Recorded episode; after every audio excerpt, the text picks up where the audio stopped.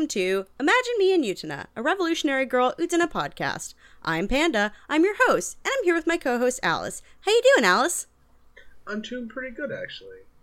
Today we are here to talk about everyone's redheaded shithead, Toga Kiryu, and here to help us talk about that is our new friend Janae. How you doing, Janae?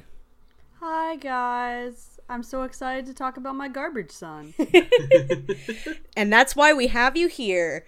We have to start off first to ask you Is Toga your favorite character? um, he definitely is now. Uh, he's been for a good couple of years since I was an adult, at least. Who was Um, your favorite character? In the very beginning, uh, I the first time I ever seen Utena, um, I was in middle school. I had just seen Sailor Moon uh, on TV. I go into the video store and uh, you know, full disclosure, I when I was in middle school, I uh, basically there was um, a there were male and female uniforms, but there was a unisex uh, uniform. Just none of the girls wore it except for me, which is long Ah. pants. So what you're telling And me is that you were so- literally Yeah, yeah. I was I was so much cooler. It's all been downhill from there.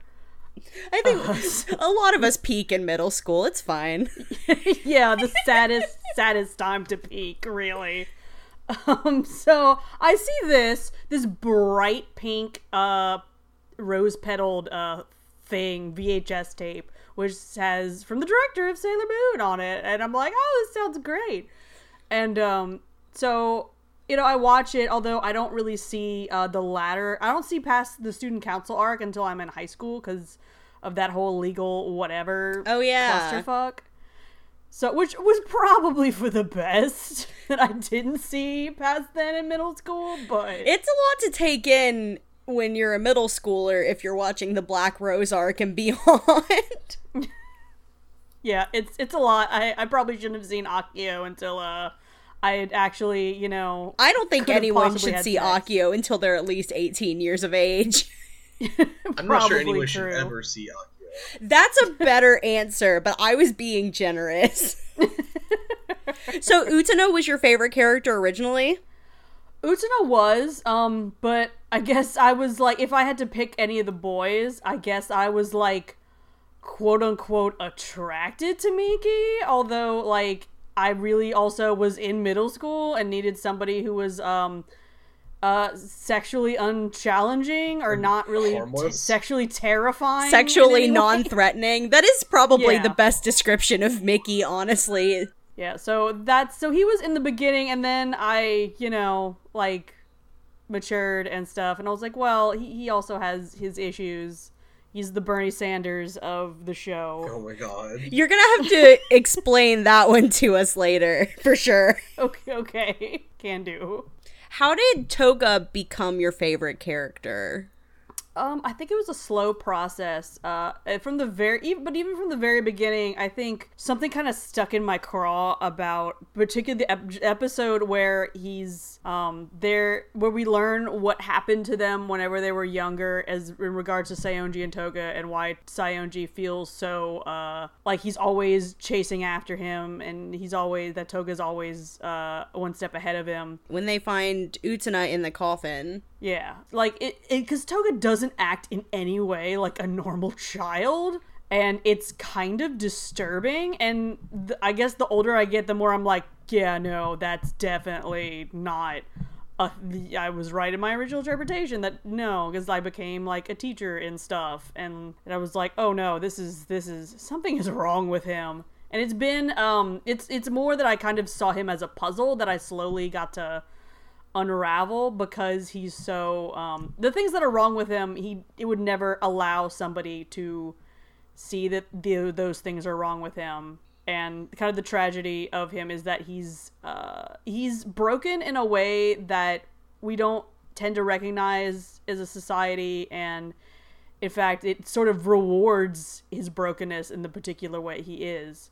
So it's taken a long time to kind of he's just a kind of a puzzle to me. And that's mostly the reason. Yeah, he plays into. I want to say it's a little bit of toxic masculinity, but it's not necessarily the same as what we would maybe think as like Western toxic masculinity. it's i mean he's I mean, he's the guy who tries to convince you that uh, sending him nudes is uh, is sex positive. Like that's that's Toga. Oh yeah, Toga definitely has a pussy hat for sure. what what brings us to a sort of a, another point. Um, there's a point in the show where Toga says something to the effect of he's a feminist. Which will never get old ever. Um it's it's the episode where uh they're you know, they're at the castle coming down uh with where Saionji kidnaps Anthy and uh and he like fake uh sacrifices himself, throws himself to uh save Utena. But of course, you know, he's playing the whole thing. And uh Saionji after realizing he's kind of been trapped uh, yet again by his supposed friend says why do you always and toga says uh, in the literal japanese he says because i'm a feminist but that that term doesn't quite mean the exact same thing it does in english because um like we before feminism pre-feminism we had the idea of women as being like quote unquote the angel in the house that like either you're oh, you know it's very much the madonna and the whore complex sort of a thing that they're either kind of too good for this world or they're total garbage. And while japan is just like more or less nah just garbage. So you can kind of see this a lot in Saionji because he has more much more of that you know that japanese uh sort of feminine sort of sort of idea towards women and you can kind of see that it's building off of um, it just it's it's gonna kind of come off more as feminism is chivalry, which is kind of more what we were originally trying to get away from with the feminist thing, rather than uh, anything more complicated than that. It's just more like being nice to women and not a total total dick, which again I guess debatable. So what you're telling me, if I if I'm like if I'm reading you right here, what you're telling me is that his feminism is not necessarily the most you know, like how we'd use it kind of. Oh thing. my god. Did someone say feminism? Hi, Yasha. hey. She better be fucking recording, I swear to God. So you heard feminism from halfway across the world. So I guess you're here to tell us more about Toga the feminist? I am? I mean, oh, I, I am, I, I am. Yes. I don't know why Alice has added you to this call. oh, who are you? I don't know you. I've never met you before in my life. So, would, would both of you? Here's a question: Would you attend a feminism 101 taught by Toga, absolutely. Professor Kiryu, if you will? Ab- Oh my god. Absolutely. I would take notes and make popcorn. It would be amazing. Has anyone done that as a fic yet? We would be in the front row, Janae. We would be in the front row with our popcorn, just sitting there oh my, like somebody should write that as a fic. that would be great. Oh, put it on the That list was- for Professor the. Kiryu's um, That- that was his studies job. course. when he gets out of the story. Uh, but actually, well, actually, there is a, a thing to note about toga and feminism, which is um, that according to Japanese standards, he is a feminist. Yeah, we were just talking Yeah. about that. Yeah. So, like, if that's what the word itself means, is there a some kind of? I'm assuming there is another term that is more of a cognate to what it means here, Not that I know of. of. or is it just one of those things where, like, It's one of those things where Japan is maybe not the greatest at. Um, hmm. Stuff got lost in translation. Yeah. Um but I mean also socially like it's not quite as like being treated well was kind of how they interpreted the idea of feminism here. So Toga treating women well is like um that is what what being feminist is and it's not about I mean, as far as I can tell, anyway, it's not about, you know, women having the same earning power or any of that kind of stuff. Um, what this says. Yeah, certain concepts whenever they come over, they kind of get watered down or changed because the culture is different and or people or just people don't know all the ins and outs of it, and so it kind of gets simplified or kind of changed around. Yeah, so feminism, while it probably like, if you're talking to people in an academic sense, then yeah, they'll they'll kind of have the same version of feminism as we do over here. In a non-academic sense, it's probably not uh, not not as much cultural penetration. And with penetration as one of my last words, I'm gonna sign off. How about that? I knew you used the word penetration on purpose. Yeah. well, that was delightful. Amazing. Wow. I'm so glad that happened. so I guess, I guess it, which, which is funny because um, it's still hypocritical, but in a different way. And instead of being the hypocritical and the like, you know, no, he doesn't see women as equal way. It's more hypocritical in the, but you're also not nice to them either way. Yeah, he, he still isn't really a Japanese uh, idea of a feminist, I guess, because he just like yeah, he's nice to women, but it's it's right up into you know, so he can get that puss. Like it's literally just uh, you know, putting niceness tokens in a woman, so they'll just like so sex will come out. Like Toga needs to drink So his you- respecting women juice. So what you're telling me is that at in his heart, in his deepest, deepest heart of hearts, Toga is really just a beta orbiter. Uh, no, because he's a Chad. I don't. I don't know what else he could really be. Uh, Chadica. really, if anyone's a beta cuck, it's Saionji. Absolutely. I feel like that is that is one of our the most consistent take that we've ever had on Imagine Me and Utena has been that saying she's a beta cock. and like even when we're not using those words, secretly we are definitely thinking them a lot. Now we got some good insight into Saionji in our last episode where we talked with and Yasha he's worth about getting it. insight into, but it doesn't make it wrong. He is still a beta cuck, unfortunately. I man, now somebody on the Discord definitely has to remake that meme with uh of the cha- of the Chad and the beta cuck. Oh, The please. chatted version with Saionji and Toga? God, Yes, that'd be yes. good. the Chad Oh Toga and the God. Virgin Saionji. I'm surprised I haven't made that. it's yeah. I'm surprised Gio and Yasha haven't made that yet. True. Also true. It's an idea whose time has come.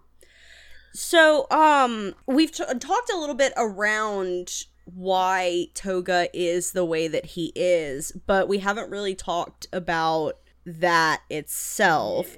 We have a bit of an explanation for it in the movie. Yeah, that's the big elephant in the room. Do you accept the movie's assertion of Toga's backstory as canon for the series as well? Oh, 100%. Um, and I know, like, not everybody agrees with this, but to me, uh, the signs in the series have always been there, and it's just, it's partially our kind of shitty understanding of, uh, culturally, of, like, this is what a victim looks like. They are, like, crying, and, like, oh no, don't touch me, I am soiled.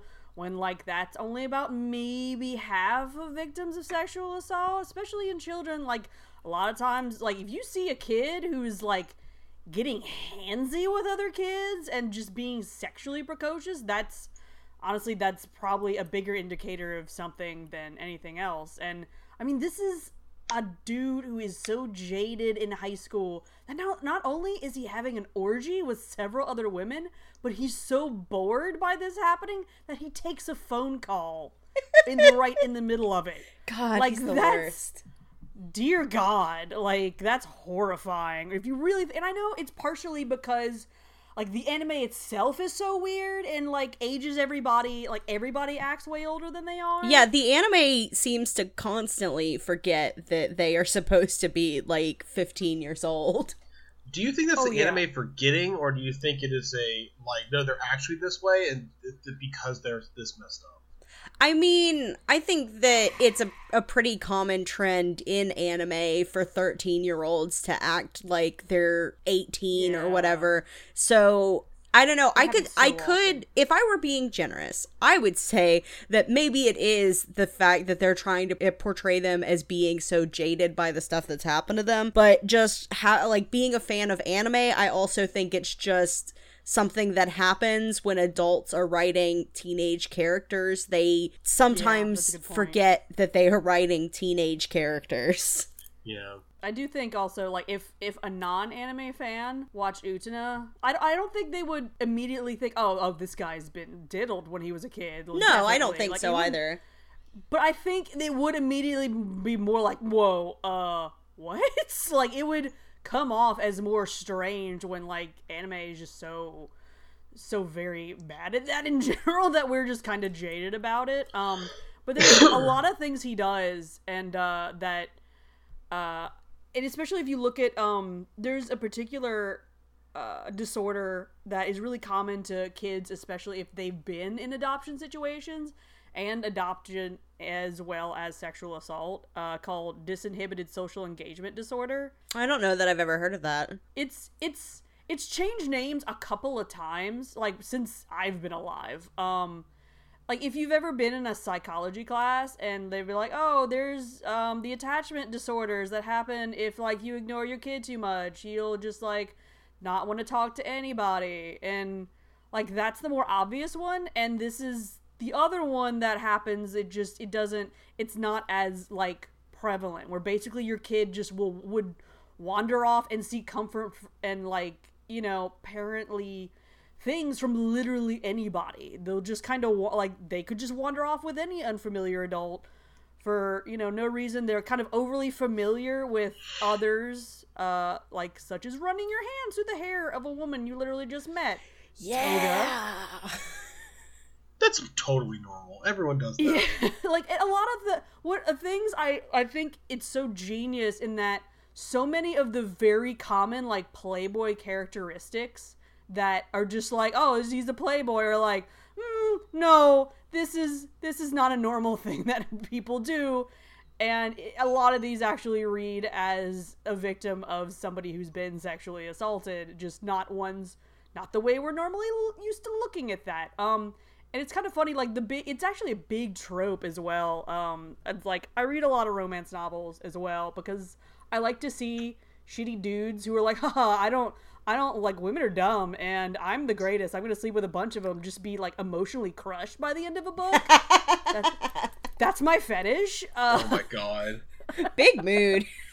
It's it's the best and it's it's a very big he's kind of a big send up of not just like the anime playboy but like just kind of playboys in romance and girls fiction in general because a lot of the times like okay in anime they'll do where like oh he flirts with girls and they like chase after him and go he's so cute and everything but like he doesn't like do anything really wrong or like lead them on in any particular way that like he has actual affection for them like he doesn't we could still be like oh he could still you know be a good person and in uh in romance fiction a lot of times like okay he'll sleep around but like he sleeps around with like widowed women or like women who are have a, a marriage where they're arranged there's an arrangement and like you know, he doesn't do anything like quote unquote like really super wrong. Whereas Toga, no, Toga very clearly hurts people. It never shies away from that fact. Um, and so it, it makes it it's stark. It's very stark. Like no, this is who it, it would actually be like. This is where what a lot of these characteristics are.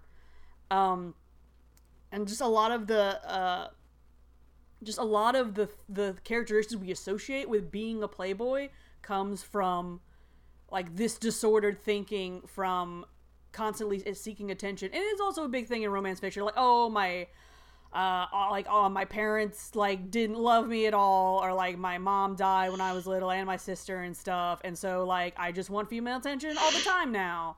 He's just a big send up to like all of that. But like no this this person's legit horrible. Here's what that would really look like. But you have to understand um in the series that he's people like well, why don't we get like you know a why don't we get like him talking about it or something toga would rather cut off his own arm than talk about it it's very notable that in the movie when he talks about it he's dead Yeah? and and talking to somebody who really kind of doesn't care to begin with. Shiori does not give two fucks. No. So, so like he, to think that he would just be like, oh, oh yeah, I was, I was raped as a child. There's no way that would involve him like allowing him to be vulnerable and like, you know, people to think that he has feelings and stuff, and that's you know that's terrible. He'd never do that. Yeah. Uh speaking of the movie again though, how do you feel about movie Toga? Cuz movie Toga's Um, pretty different from series Toga. At least he's he's different in how he carries himself. At least. Yeah, I I have to say, like, I never tried to resolve any of the um the timelines together. I do really like Alice's theory about like the different times, especially because like I didn't know what to do with uh manga toga in particular. Ooh, we can definitely talk Uh, about manga Toga for sure. Yeah. Yeah, but so I, I kind of do like the idea that like he's that of the iterations he's slowly getting uh in some ways better or at least changing throughout the many times that we kind of complete this weird samsara cycle that is the show. Um I just I just never seen anybody. I've seen somebody like throw that out there as a possibility, but never really tried to put in like, okay, this one's the first one, this one's the middle one, this one's the last one. Uh, and I, I really do. I think he might be my favorite in the movie. I'm not sure, but I feel like the movie in a lot of ways was just um was if you didn't get it in the series. Here is Ikuhara made it a little bit more clear for you. Did you not get that Anthy had a whole weird sexual relationship with you know, the duelist and kind of everybody. Here's that. Did you not get that Anthy was, you know, kind of, you know, had to kind of agree to be here to at least a certain degree, and she had at least a little bit of power in escaping, and also that, you know, Akio is kind of a pathetic little shit. well, here's that. Like, like really, he comes off, which Akio in it, that's you know a lot of people like early yeah they Geo's talked about this where like early Akio certain viewers are like oh he's he's like cool and stuff which is so dumb he's so sad what a sad, strange little man. yeah like he's and so I think there was a similar thing where it's like well a lot of people didn't pick up in the series that Toga was doing these things for a reason and is not just a playboy. He's a he's a send up and and you wouldn't really see that once you until you know that he's been sexually assaulted that okay we're gonna come right out with it and say it. Um so yeah i, that, I think that's kind of why they went and went in a lot of ways more obvious with certain things in the movie. Well, and I also I feel like I read somewhere that they did maybe intend to include more about Toga's Oh, yeah. past in the show and then it just never happened. So that was one of the reasons that they made it more prominent in the movie. I don't know, someone can Mm. fact check me on that, but I feel like I remember reading that somewhere or somebody telling me that. i think it's in a lot of the interviews with like Enokido and Yeah, stuff, yeah, where, I think it was an uh, Enokido interview. Yeah there was something with his voice actor where like his voice actor was on too many different projects and like couldn't do uh as much stuff as they wanted um but and it you could do it, so it kind of depends if you want to do like death of the author with that whole uh his Yeah. like long Sure. ass depression uh because like you could totally it, it still could make sense where like okay so student council arc Toga totally in his own little world doing his own thing not really challenged in any way totally confident in the idea that like the world is shitty. Anyone who believes otherwise is a fool who's eventually gonna get smacked down for it. And you know what? It, it's almost a kindness that i i show you how the world works now that i do this horrible thing to you. So you so you wise up you know sooner rather than later. Well, and that's Uh, kind of that's how Akio treats Toga.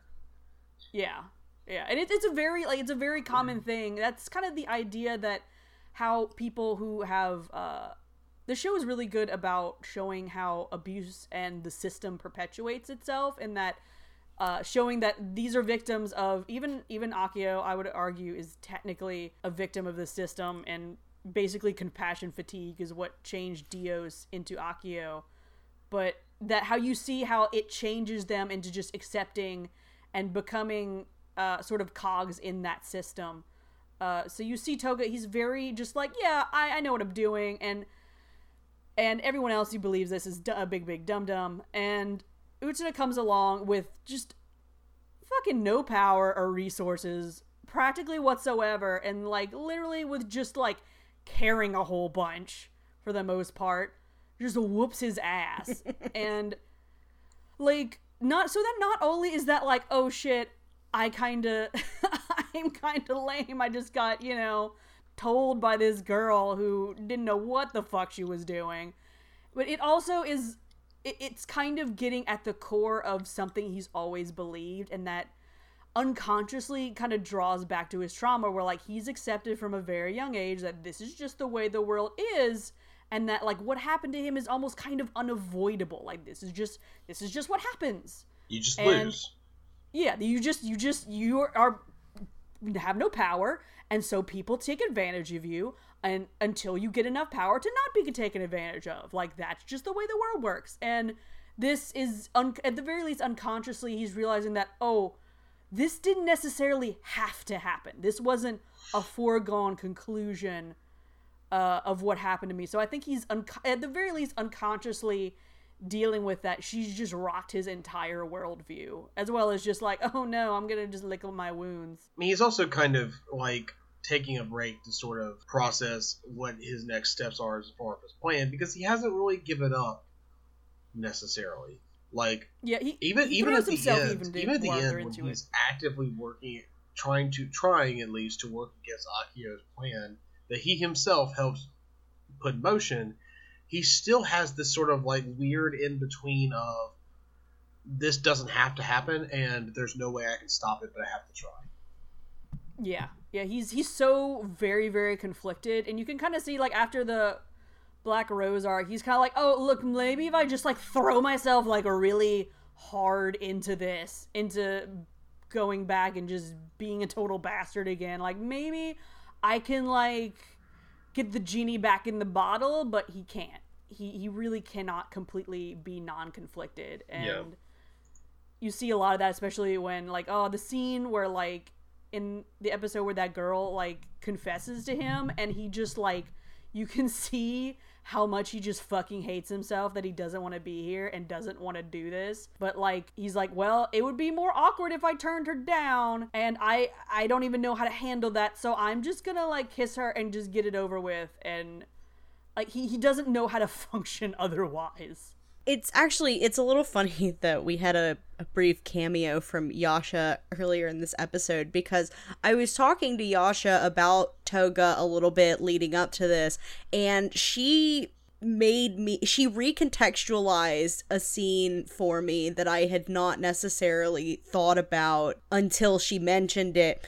So Toga was basically like sold into child sex slavery is is the is the thing.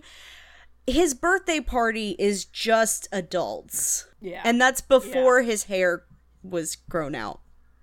Yeah, you which you can kind of see just at the very least, like it draws back to how somebody gets disinhibited social engagement disorder. If you have parents who uh, have a, just have social neglect or social and emotional deprivation, like you really get the impression that they just kind of like throw a credit card at the two of them and like don't really interact. Which is like their their physical needs completely met more so than anyone else could ever dream but like there's no emotional anything there. There's no real thought into like what a child would really want or need. Just like oh well yeah we'll have a party for him let's let's just invite yeah let's invite our friends and you know they then they can just those kids can do whatever they want. Like there's no real thinking about what would be best for them or what they want. Well i think uh yasha's implication was perhaps that these were uh prospective buyers for toga oh, and oh god i think you're right and Oh, I mean, you're it's right. possible.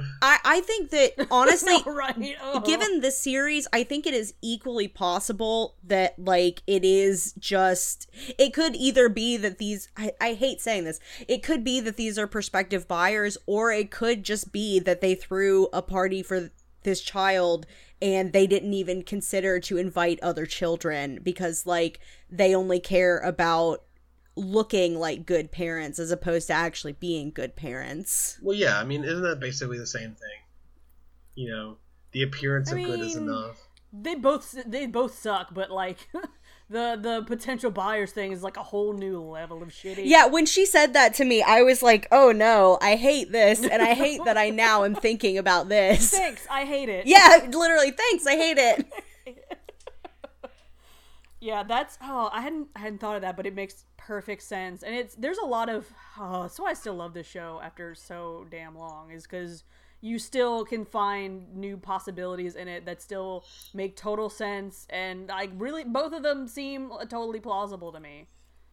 Yeah, the like I think the best we've said this before, but I think one of the best things about Revolutionary Girl Utena is how open to interpretation a lot of it is because that means that like everybody gets their own personal experience out of it. And sometimes those experiences clash, but like I like to think that it seems like the Utena fandom is at a point right now where a lot of even contradictory or uh contradicting opinions can still be voiced and people are having like actual discussions about it instead of just yelling at each other, which is pretty rare in fandom space these days. Yeah, I and I feel like it's also because so many different possibilities seem like realistic and plausible that uh that's actually kind of to me helped it age really well because like I mean like uh, the feminist line is like way funnier now that like we have Me Too and we have dudes who are open like I'm a feminist. Toga would be a male feminist, a hundred like capital M, capital F, male feminist, motherfucker. completely. He's he's both uh, uh, because he has no real convictions of his own. Uh, besides that, like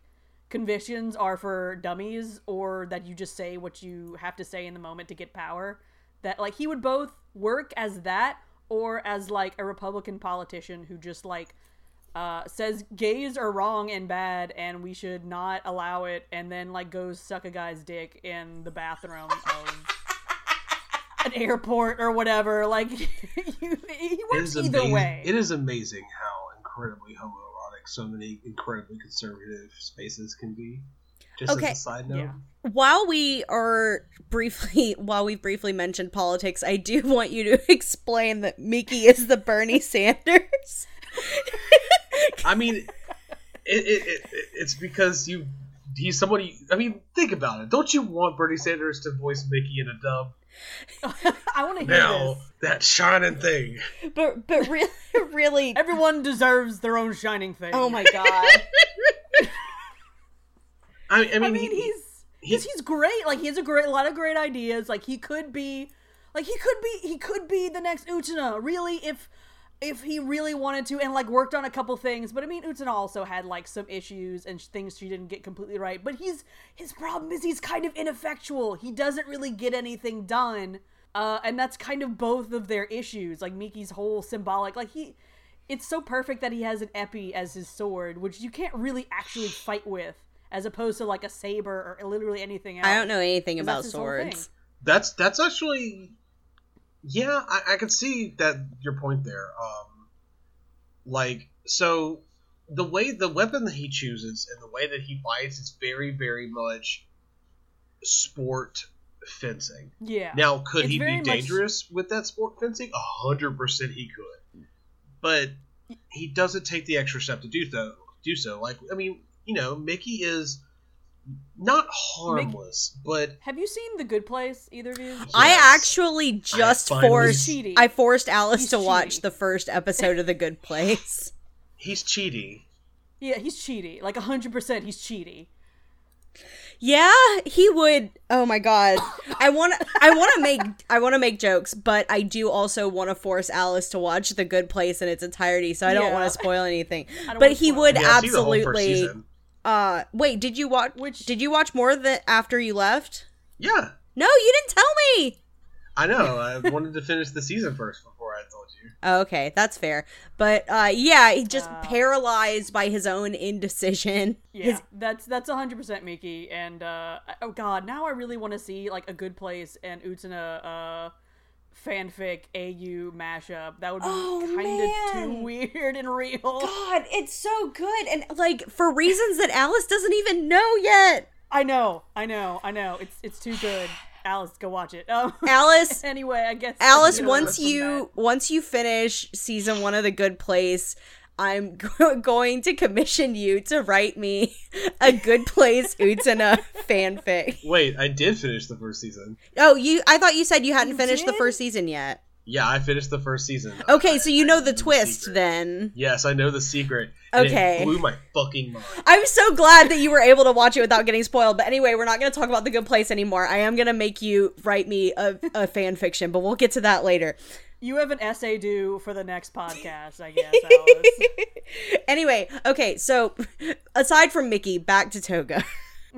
yeah, so like can I talk about his weird um no homo uh homoness for I guess for a yes, minute? absolutely. Um so there's this ep- there's in the Nanami's egg episode. Best episode. Uh, yes, great episode, but he has this moment where he seems to be thinking oh, is, it, are, is this my favorite Yeah. quote? which I, I you probably know it better. You know than why I we get along so well, Nanami, is because you are not a girl who lays eggs. God. Yeah. And he does have that thing about like men and women. Yeah, he starts being like, okay, Nanami, you you know, like it was like a man and a woman is the only like way you can. Like I, he starts to kind of get weirdly uh Republican with it, which there's there's a couple of different ways we can interpret this. One, of course, that you know he's just a giant big old hypocrite, which we're used to seeing in politics all the time with anti-gay politicians, and would make sense totally for his character. But um, the first time uh, I, I forgot to mention this, I had a I used to have this Japanese teacher that she taught me, uh, and she I, I took like every class with her that I could possibly was all to offer. And one day we were talking, uh, we were reading some book, uh, and I forgot what came up, uh, but it was it was about gay people in Japan, basically. And uh, Miss Hiroko was like, "Listen, well, uh, I just it I don't know how it happened, but I just seem to be surrounded by Japanese lesbians." That sounds like, like, the mm. opposite of a problem. Yeah. I was like, I I know you're not Miss Hiroko, but I can kind of see it. I can I can see where that happened, where they were just like, oh, this person, she she gets it. Um, but so she started talking about it, and then she was like, you know, it's just like in America, where like it's you know it's it's harder to be a gay woman than a gay man. Like clearly, and we were all like, wait, what? Huh? And we're like, explain this. Uh, and we we all kind of were like, wait, no. Uh, it's way easier culturally to be a gay woman than a gay man. You're just and it. I mean, it's uh, it's hard. There's some nuance there, but we above- we can accept Yeah. this premise for now. Yeah, I'm not, you know, I hate saying that in general about anything, but like, um, if you kind of compare the cultures, uh, There's certainly a difference. Yeah, like we kind of for a long time because we didn't, the West didn't see anything non-penetrative, i.e., with a dick as sex. Oh yeah, for sure. So, like, like- there there Yeah. count there's history of people being like, "What? Women can't be gay." Yeah, I mean, isn't there that there's an apocryphal story about like their the like like Victoria and England not being able to make that in a law. Oh, with the yeah. same with the sodomy laws I've heard that because they just couldn't convince people in power Yeah. that like gay women were a thing. yeah, I think I have heard that. I mean, at the very least, I know uh, I do a lot of stuff with um, the Victorian period in particular for uh, research writerly reasons. But uh, at the very least, there was uh, if you Google the term Boston marriages, Yep. and like this was just a thing like there were people were just basically like oh haha those bl- blue stocking suffragettes you know living together like you know husband and wife oh so silly but like you know they were kind of just they just walked around and were more or less accepted because nobody like really was like oh they be fucking like nobody really thought anything was going on so they were much more able to just like fly right under the radar Hiding in Like, plain were- sight. yeah, exactly. Whereas, uh, I mean, traditionally in Japanese culture, like, gay men were total. Like, you could go to bed if you were a samurai or something. You could go to bed with a boy and one night, and then a girl the other night, and like nobody's gonna question you. There's like not even really a word for it. It's just like not even a thing. But like, if if, unfortunately a lot of the cultures that we consider to be uh you know like better for gayness it's you know they're still patriarchal Mm-hmm. So like women kind of can't like the only we have a lot of uh male erotica from of gay male erotica from uh japanese prints and stuff like that but we have like one or two of the ladies and they're like always prostitutes so it's kind of questionable Yeah. like well so it's it's kind of more it's seen in japan at like it's it's acknowledged like yes that uh sex between women is sex but also that ew women you're supposed to be like you know good wives and wise mothers what are you doing like the man is can do whatever you like the man can kind of do whatever he wants as long as he like procreates and thus has like a lineage to pass down the family like line and stuff in the name Women have to be entirely sexless until we want to have sex with them, and then they need to be very sexy. basically yeah. so it's so there's a little bit of remnants of that where in a way Iku it could be possible that Ikuhara could have been making a really kind of a snide uh commentary on that in that like Toga's you know be fucking everybody under the sun. And he could and it, it could legit be that Toga's like okay listen I can get away with that but uh if if you start doing that you will ruin me you will ruin you you will ruin everybody. This will totally be fucked up Well, and we've also uh, talked about there are rumors about Ikuhara himself. yeah I, I man I I think that's pretty just given everything he does like I can't see him as completely straight I I would say that if he did somehow like come out and say no, I am 100% cis heterosexual, I would probably be surprised. Yeah, I'd be like, I, uh, I don't know if I 100% believe you. All- alright. Not th- not that we should doubt people when they assert who they are, but also I don't know that I would entirely believe him. It's yeah. There are certain times like it, like, it. Gay people just like the th- the themes that they tend to go towards and do are are just they have certain a lot of like certain hallmarks to them. I I would, you know, I'd accept it, but I was be like, I. I don't know, man. Like, I, I, I just have a hard time. I guess. Yeah. So, um, how do you feel about manga toga? Because manga toga Oh. is pretty different from both series and movie toga. he's he's so weird. Like you can tell. Like I'm so glad we have more uh, understanding of how uh, shojo manga works, and that like you know, she was such an envelope pusher to get what she could, and that like you know she just all her all kinds of her editors were fired for allowing the stuff that she uh, did get out of because Five editors always- she went through. yeah. I, I always forget the exact number, but like, cause he seems so like th- there was a lot being held back. There, uh, he always did feel like he was very almost like just bipolar, and that like one minute, like he was just like a total dick, and then like she beats him, he's like, "Oh no, I'm your knight now. It's great. I kind of like how goofy he I'm totally is. good now." he yeah he's he's he is very goofy but he's a little bit more um but he's a little bit more shojo typical acceptable playboy for a lot of it it like Yeah. except for the times when he's a total like you know dick where he's he's much more recognizable to the show where he's like no the you know but that's like right before she beats him it's a very kind of a short period It's also So, much like, less manga- severe. Yeah, manga toga's like more of an actual kid for me. Like it, A little it- bit, not yeah. super much like it, but he's closer to being. He he's the most normal version of Toga. Like he's the most understandable and human, like close to normal human baseline experiences. Yeah, I. Although, like, uh, hot take, I actually kind of do um the After the Revolution manga that uh Saito did. I kind of do disagree a little bit with her interp of uh of Toga uh after the revolution. We actually haven't read those, but we've heard a lot about. haven't Oh, read We've heard a lot about them, and I know isn't he like an artist or an art critic Yeah, or it's something something? weird he's, a, like he's an art broker. Art broker, art that's what it was. Do you do you want me to? Yeah, you can you can talk spoil about it. Like we'll probably read it for the Spoil show, but out of uh, y- I Okay. mean, you know, they've been out for a while, and we've heard bits and pieces of what happens, so I'm not super worried about spoilers for that.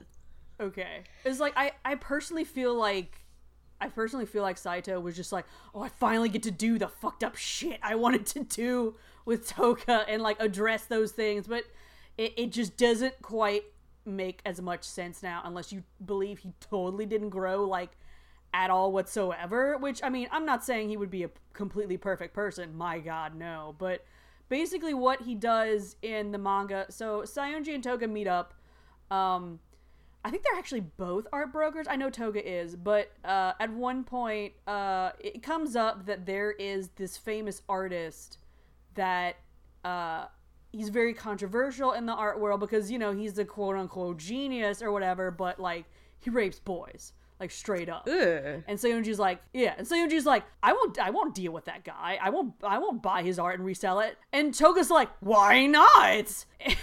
And I, uh, I mean, like, listen, in the beginning of the series, yes, he would 100% be just be like, whatever, it happened to me. Who cares? This is just the way the world works. But I really don't think I, I wouldn't I don't think he would make a big deal about it uh, unless he thought he could get something socially from it unless he unless he was um virtue signaling. But I think he would just quietly just like not deal with that person and make excuses if somebody wanted to buy his work through him like make other excuses. But it to me that was just like okay like that's a that's assuming he didn't move on at all. And it even even at the at the end of the series he's he's not moved on much but he's gotten better. He's at least trying to be a more selfless person and especially when it's an event that hews so closely to what he's dealt with i, I just can't i just can't see Well, it the after the revolution, those are, if I understand correctly, those are sort of like sequel ish to both the series and the manga, or at least sometimes they incorporate stuff from the series into it. It that seems sort of a weird direction for Toga to go because he does seem like he's had growth at the end of the manga when he's like talking to Anthy wearing the prince uniform, which is like probably my favorite moment from the manga definitely is at the end when she's in that uniform and like they're having that conversation it really feels like he has grown and so to sort of like i don't know the manga fe- that like after the revolution feels like sort of a stagnation of his character Yeah, it, it feels like very much going back. Like, and I get that, you know what, maybe she didn't want him to change that much, which I, cool, fine. I kind of agree that in the manga, in a lot of ways, he, he, he really, like, she beats him and he's immediately like, oh, wait, you're right. Like, he totally Yeah. just, like, turns on a he dime. becomes their like, little servant Yeah, Yeah, it's- like, eh. it's a little weird. I get that she probably was like, I never wanted to do that in the first place. Fuck this shit. But like, if we're and, and I know the whole like, yeah, it's kind of a continuation somewhat of both, which that's a whole you know timey wimey. Yeah, like Whatever trying to make a continuation of both the series and the manga based around the characters specifically was never going to be a, an easy task, and it was No. specifically going to be a really hard one and difficult one with Toga because they are just not the same person. And especially like I, if I'm taking okay, if even if I'm taking like the series, which to me is where Toga is the biggest bastard. Yeah, And I think most people would agree to that.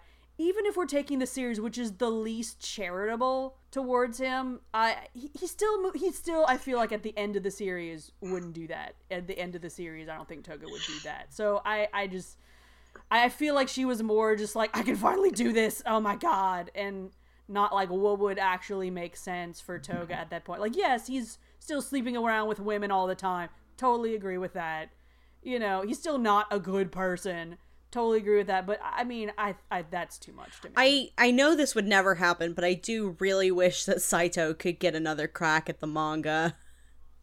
oh my god i wish like 'Cause her art is so had, like- gorgeous. if i had like a million dollars i would probably just throw it at her and be like do what you wanted to do from the beginning shine on you crazy diamond i want to see this oh man, yeah, I would probably do the same, honestly. yeah, it'd be really great to see the kind of Toga that Saito would would right in the 20 teens where shojo conventions have changed so radically. Yeah, that is Well, and true. also you And, can uh, see a lot of like in the later volumes of the manga how she was clearly trying to do something cool and different but it just wasn't like they wouldn't let her do it Yeah, yeah, they wouldn't let her, and it's it's it's also just like a short, you know, it's a short series, so there's also like the narrative room isn't there to do a lot. Like there's so many, Yeah. she has so many fetters, really. Yeah, and on top of that, like not only could she not have the freedom that she would probably need or want, but there's also like anything she does outside of a narrow sort of shojo convention is ex- at that point in time extremely experimental. So Yeah. you know, and according like, to editors not very profitable Whereas today, like she wouldn't have to be making it up the whole time. She could look at okay, there are people who've done things that are similar enough to this that I can learn from their failures or successes, and it would probably be also- way better today. Like it's possible that like I don't. It, another thing that they possibly it might have been hard for them, and even in the series, to show uh, the full extent of like what Toga went through because like. I mean, this is, as far as I know, this is Ikuhara's first like series where he's by himself. yeah Uh, like he has no control uh, over him, and like yeah, later in other series, he like straight up goes for a, a you know, there's a character who basically has has been abused, and it's very heavily implied, also sexually. But it could be like this is their first series. This is the first time he's by himself. That they're like, look, we're not showing this on prime time. Random dude who f- got his first show. You don't have the clout to do that shit yet. yeah he, So there's a lot of possibilities. he could only swindle them so far Yeah, he's already got away with a lot of shit. They might have been like, listen, no literal child rape on uh primetime Japanese TV, okay, buddy? do you have any other things regarding toga that you would like us to talk about Um there's a little bit uh I'd like to talk about like uh the last oh some of the last few episodes, the episode The Love that uh that budded in wintertime. Um that I so I was doing a little bit of research uh, in in preparation for this, and like totally stumbled upon like some symbolism shit uh, accidentally, because I I typed in um I was like oh I, I can't remember exactly the name of the, the the episode. I'll put the flower that boomed in wintertime. Okay, I'm getting a bunch of stuff on camellias that didn't work. Uh, I'm gonna put the flower that bloomed in wintertime. Utena uh the search results barely changed i and that was because there is apparently a flower that blooms in wintertime that is called the rose of winter it's the camellia japonica it's Ooh. typically red Ooh. And um, a lot of people don't know that there's uh, there's a Victorian flower language, but there's also a Japanese Victorian flower language. Well, a Japanese flower language uh, that they they don't overlap like at all. But um, the the meaning in that uh, for the Camellia japonica, the Japanese camellia, uh, is that red flower is in love, perishing with grace, and the name of the Camellia japonica in Japanese is literally the Haru no Utena. Oh my god. Well then, Ah, there's So- no way that's not intentional. Yeah, I feel like that was something that as Western uh a Western audience we just totally fucking would have missed. Yeah, I mean, that's t- I can totally understand why I n- never saw that before, but that's incredible. Yeah, and like it, I feel like a lot. There's a lot of questioning of the people with like how, um, like how did Toga really mean a lot of the stuff he was doing, uh, in the latter half of the episodes, and I think like that, uh, there's a lot of symbolism that um leads to the fact that he he is at the very least acting i- in as selfless of a manner as he is capable of um and like there's that um i've i've finally got the actual um the actual uh, data on where on his names uh a lot of the a lot of the surnames in the series they're um they're kind of tra- traditional Japanese nobility that go back for a really long time. Um, except for the Kiryus. The Kiryus are the only ones that are actually uh, of the samurai class. Uh, and this is from the uh, the the tourism board uh, for the Kiryu region of Japan. Okay. God. So, like, basically, uh, Kiryu is pretty much like, as far as I can tell, the only notable samurai lord who's notable for, uh, of all things, uh, attacking and basically disobeying and stabbing his uh, his lord in the back. So not only is this kind of symbolic of that Toga and Nanami are kind of new money, uh, which you know they you know especially with Nanami she kind of flaunts as much as possible, and that you know Toga isn't you know the highest rank technically he's technically under Akio, but that he is actively trying at least in vain, but he is trying to betray him in the very end by snatching uh, the duel called Revolution from Utena, which he knows is not is not going to end well for anybody No. in it. Um, so I I really believe that in the last couple episodes he's like I'm I'm realizing I I hate what I'm becoming. I can't become like Akio, or at least I really don't even want to. And being so close to him now is maybe and seeing what he is doing to Uta has made me realize that uh, but I don't know how to become a good person. I Akio's a don't dead know how end. to- Akio's a dead end It- for him.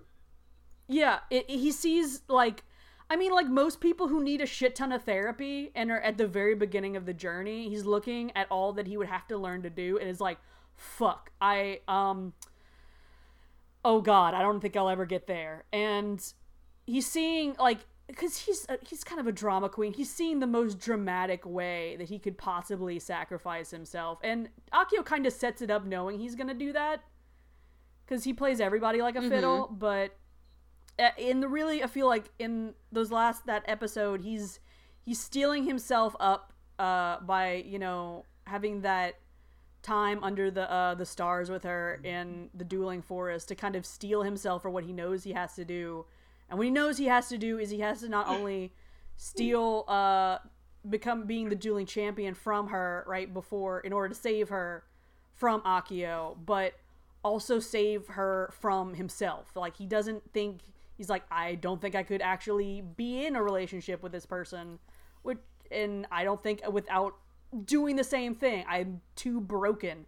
So uh, whenever he challenges her to a duel, uh, he does he starts spouting all of this really like chauvinistic total insane bullshit that like honestly this is toga he's very uh, socially and emotionally intelligent like if Saionji did this shit he would make fun of him Yeah, and totally. he knows, yeah, and he knows like Utena already is kind of like, I, I don't think I can trust you, dude. Like you already have done this whole thing once before, so he's literally just throwing. You know what?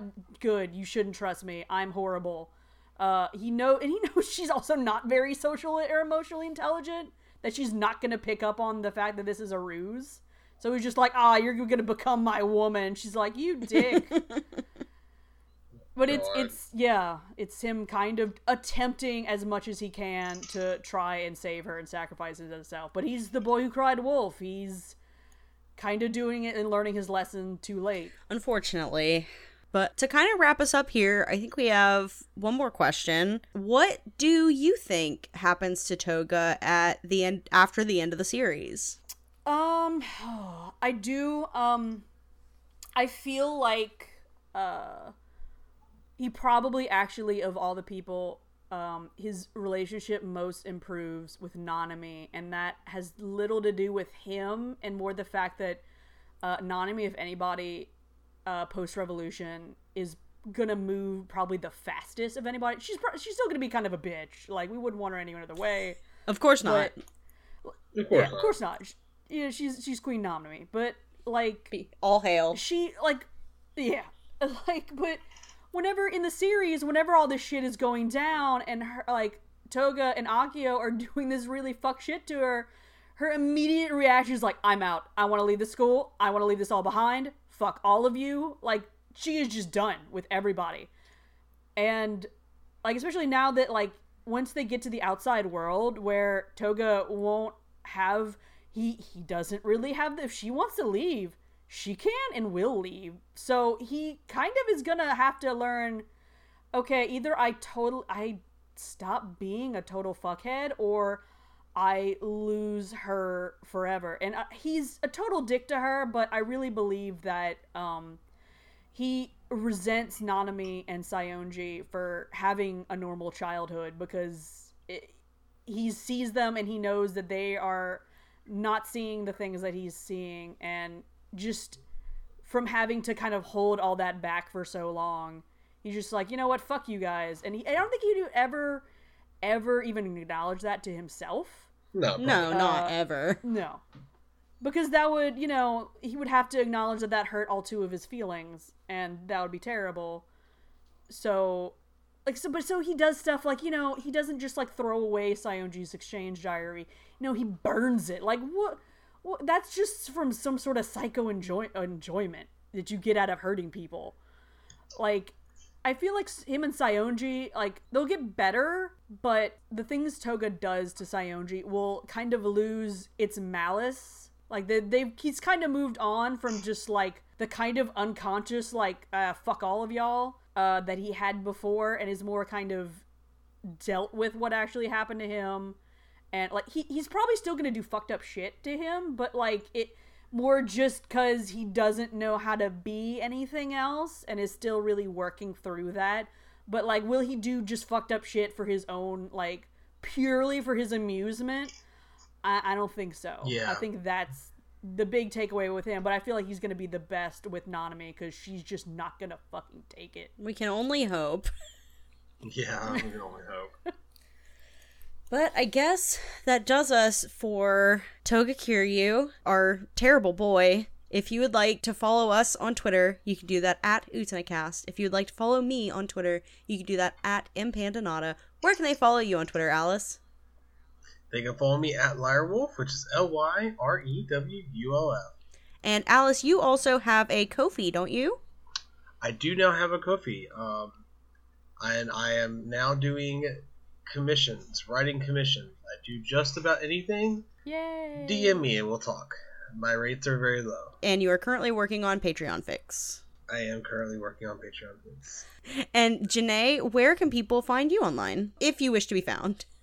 In most places, I'm Janae Lestrange. Like on Twitter, I'm Janae Lestrange, all one word. Um, uh, on Tumblr, I think I'm Janae underscore Lestrange, although Tumblr locked me out yet again. Um, and but on fanfic, I'm Frau underscore Ava is my AO3, and Frau Ava is uh, also my name on the couple of fanfics I have on the uh, on the Empty Movement site. Uh, I have one particular one where if you want to see Toga's emotions get crushed, please enjoy. It's on there. I might have. I, I think I at least made Yasha really emotional reading it, and that I am very proud of. That's an accomplishment right there.